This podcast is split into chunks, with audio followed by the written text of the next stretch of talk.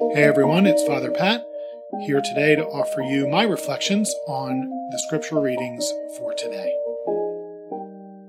Our readings today are from Friday of the second week in Ordinary Time. A reading from the letter to the Hebrews.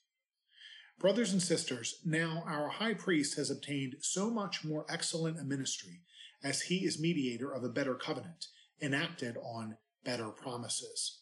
For if that first covenant had been faultless, no place would have been sought for a second one. But he finds fault with them and says, Behold, the days are coming, says the Lord, when I will conclude a new covenant with the house of Israel and the house of Judah. I will not be it will not be like the covenant I made with their fathers the day I took them by the hand to lead them forth from the land of Egypt. For they did not stand by my covenant, and I ignored them, says the Lord.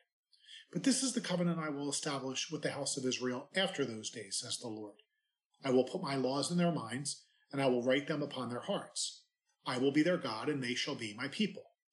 And they shall not teach each one his fellow citizen and kin, saying, Know the Lord, for all shall know me, from least to greatest.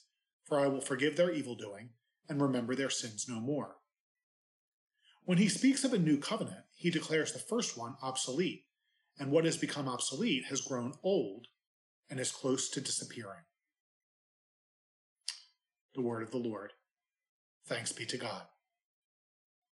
Our response Kindness and truth shall meet. Kindness and truth shall meet. Show us, O Lord, your mercy, and grant us your salvation. Near indeed is his salvation to those who fear him, glory dwelling in our land. Kindness and truth shall meet. Kindness and truth shall meet, justice and peace shall kiss. Truth shall spring out of the earth, and justice shall look down from heaven kindness and truth shall meet. The Lord himself will give his benefits. Our land shall yield its increase. Justice shall walk before him, and salvation along the way of his steps. Kindness and truth shall meet. The Lord be with you. A reading from the Holy Gospel according to Mark. Glory to you, O Lord. Jesus went up the mountain and summoned those whom he wanted, and they came to him. He appointed twelve, whom he also named apostles, that they might be with him and he might send them forth to preach and to have authority to drive out demons.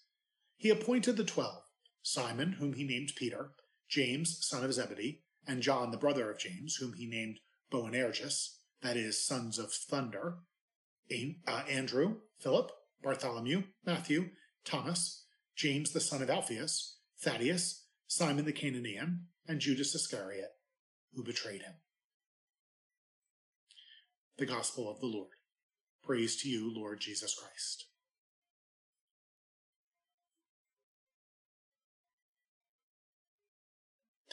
Have you ever wondered why are eggs sold by the dozen? Eggs sold in groups of 12 became common practice in England in the latter part of the 16th century. Until that time, eggs were sold individually at about uh, an English penny each. In the English money system of, of the time, there were 12 pennies in a shilling and so eggs were sold in dozens to avoid the need to make change. Of course, that begs the question why 12 pennies to a shilling? Well, the number 12 has had special significance to the human race since ancient times. There are, there are, there are 12 months in a year, 12 inches in a foot, 12 hours on a clock, 12 zodiac signs, and 12 days of Christmas. And 12 apostles. Which brings us to today's gospel reading, when Jesus chooses 12 of his disciples to be with him so we could prepare them to be sent forth to preach and teach and heal in his name. But why 12? Why not 10 or 17? Because, silly, there are 12 tribes of Israel, an apostle for each tribe.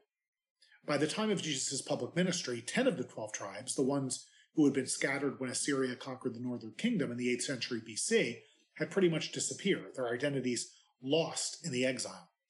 But the Jewish people believed that when the Messiah came, the 12 tribes would be reconstituted in the new Israel.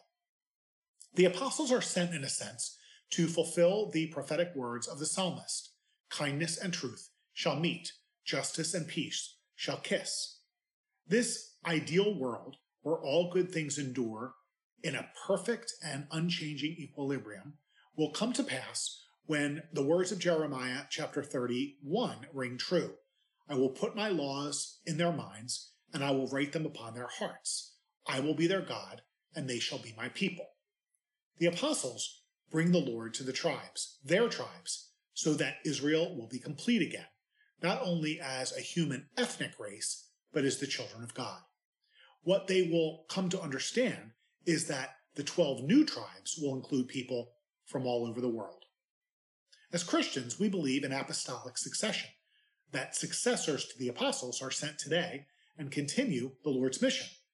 I guess the question is how are you bringing Jesus to your tribe? May Almighty God bless you, the Father, the Son, and the Holy Spirit. Have a great day.